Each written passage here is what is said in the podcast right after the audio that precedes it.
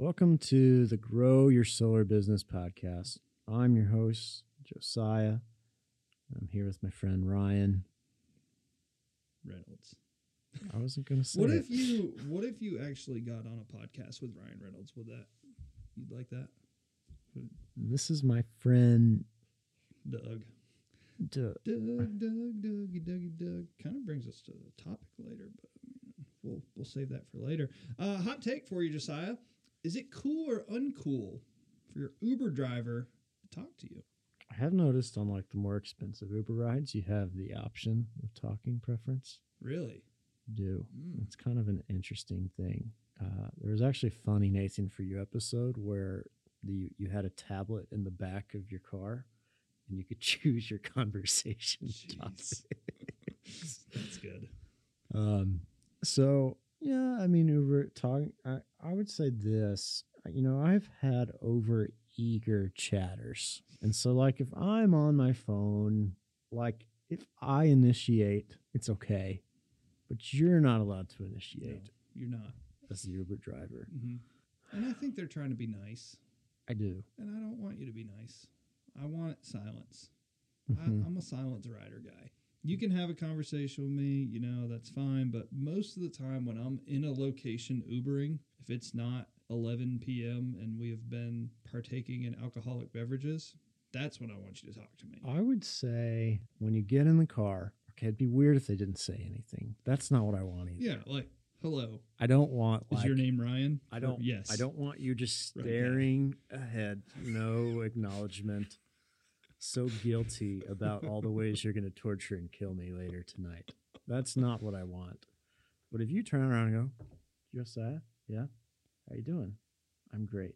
Thank you.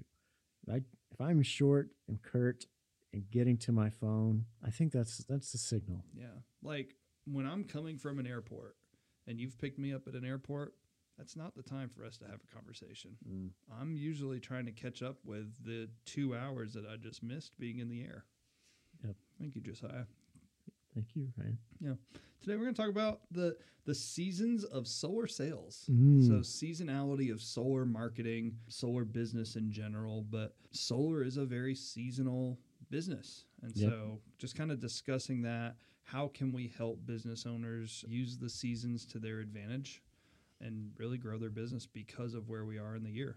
Yeah. And we touched on this a little bit, I think, in an earlier podcast. But, you know, if you think about the quarters of solar, you know, Q one is kind of... It's cold. Cold, slow. Same with Q four. Usually Q two, Q three is when a lot of the sales and money and cash heaviness happens in solar. And so uh, I think a lot of people... A lot of business owners, especially, are just very reaction, reactive to what's happening.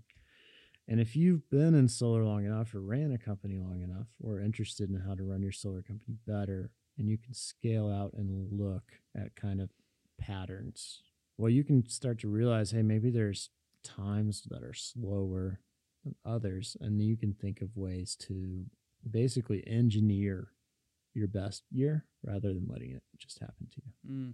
So we know like Q two is good. It's spring. People are getting ready for the summer. They're expecting high electric bills. And so they want to combat those high electric bills with solar power. Mm-hmm. We know when it's hot, that's when the problem is then agitated. And so they also make a decision then. So you have the people that are like pre-planners. They do it in spring, Q two. And then Q three, it's the people that have waited too long and they're like, I need this solved now. But what do you do in those slow months? What do you, what do you kind of like, how can you use the slow months to your advantage? I think just being aware of what you want to do. And I, I think something that's important is like, if your only bucket that you get your marketing done is door knocking, you're going to have a very seasonal business, like probably more so than others.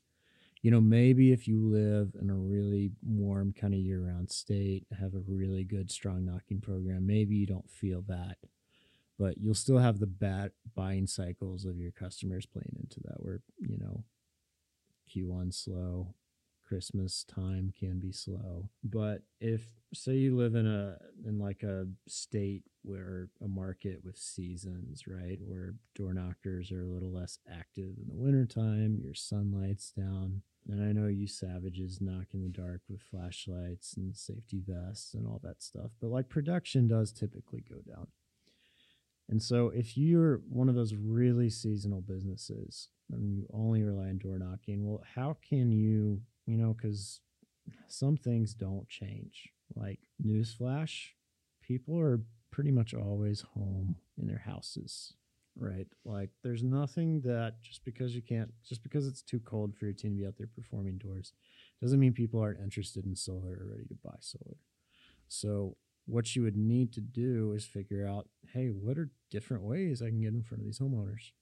Mm-hmm. And so if you can start thinking of figuring out, you know, maybe some online marketing, maybe some Google reviews, maybe setting up some referral partnerships, you can slowly start finding ways to reduce the seasonality of your business, or to at least increase sales in slower months. Yeah, I mean, and, and solar is really came from the door knocking world. And so like seasonality and door knocking does not go hand in hand.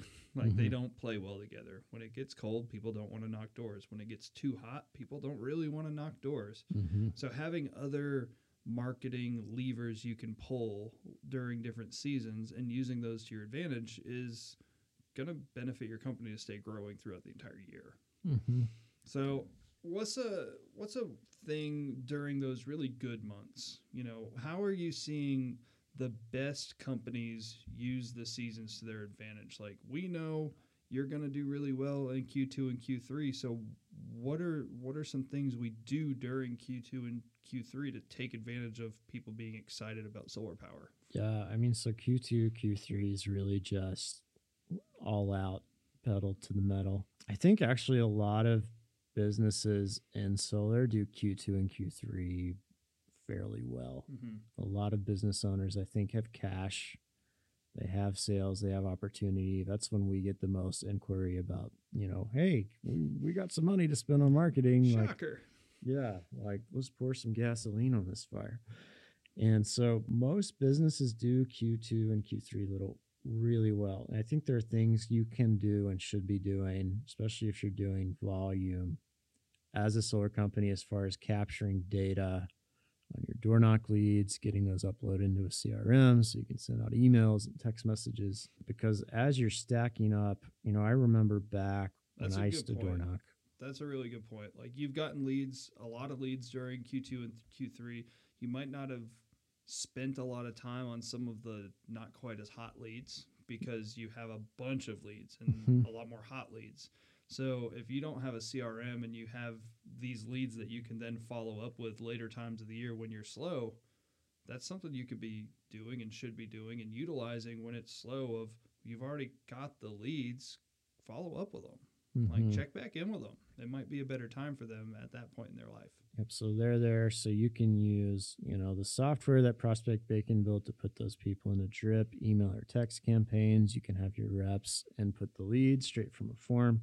They follow up. If you had a yellow legal pad, like I used to do when I knocked, right? Like, I had piles of those things, and basically I'd reach the end of one, get it back, thumb through those lists, maybe figure out like a lead scoring system, like hot, cold, warm, or maybe like rate them on a scale of one to five. So like, you know, when you're flipping back through, like, who was maybe a really good lead and maybe worth sending a text message or following up on. But so many companies, especially door knockings, you know, companies don't pay attention to data, and data is valuable. Yeah. And it's not like, and some of these cycles, these lead cycles take a long time, the nurture sequences. It's not like uh, maybe it's happened, but I don't believe somebody just knocked on their door. They said, hmm, that sounds interesting. I, yes. Um, first time I've ever heard of solar. I want to buy it. Like, happens more than you think. It's crazy. It's crazy that that happens. But I mean, more times than not, you're probably able to nurture somebody throughout time, you know, follow back up with them, come back, see them, uh, email sequences, branded marketing campaigns, you mm-hmm. know, uh, retargeting ads, like all of these things can help take them from, you know, if you lead scored someone as a two, go from a two to a five and be ready to purchase. Yeah, solar's been a new enough industry. You know, there's been a lot of low-hanging fruit with just impulse buyers. That's and crazy so to me. When they door knock, um, and so there's so much low-hanging fruit. Like, it was actually easier back when I was selling solar. You knock through your neighborhood. You know, our team would almost always like, "Hey, we want new turf. Like, let's just go somewhere else and sell." They're really easy people. And so I, I think solar's been in this place where we need to start getting more serious about data, because markets are getting more saturated. Most markets have already heard, heard of solar at some point. Yeah. Well, I think that's pretty valuable for people to understand the seasonality of how solar companies work. Um, so we'll quickly jump into a little top three here at the at the end. Um, and, and we're going to do an easy one. We're going to do a softball. And for you, you know, this is kind of what our business is built on, social media, and the internet. So we're going to go top three social media platforms for mm. you personally. What do you like? So my favorite social media platform is probably Facebook, I guess, because I'm old. I'm in a lot of groups. I do a lot of groups on Facebook more than I do like personal relationships. I'm in groups for business, you know, around marketing, what I do. I'm in groups of, you know, the industry I'm in, which is solar. And then I'm in groups of stuff I'm interested in. And I learn stuff in there. Uh, my number two would probably be Reddit. I read a lot on Reddit. I don't post a lot, but I'm someone who likes to review and research things. So I can find out a lot on Reddit. And sometimes there's funny memes. Three would probably be Instagram. Instagram's probably the last thing I go on. I think the most, Ryan, we were actually getting ideas for our shoot. I was actually just looking at our Instagram D Ms yesterday. Mm. That's just where we put stuff. But so that's my top three. Yeah, I'm a number one YouTube guy. Love long form. About yeah, YouTube. I'm a long form video. I like watch I watch that more than T V. Mm. Uh, number two for me is TikTok, and that is only for mindless scrolling. I rarely post. That's pretty much like before I go to bed, I just mindlessly scroll on TikTok. And number three for me is Instagram, probably, because I actually use that for business and trying to actually communicate with people. Nice. Yeah. Real video heavy there. No, only video. Big surprise there. Mm-hmm. No, that's good. Um, you know, I think everybody, if they've been in the solar industry for a long time, they understand there is seasonality into it. I'm sure they appreciate the couple little tips we we provided to one hundred percent hopefully grow their solar business. There we go. Like, subscribe, follow, download, save, tailgate. Whatever you can. Nine calls to action. Make sure you do them all before you listen to the next episode. Oh, good. Appreciate you guys. See ya.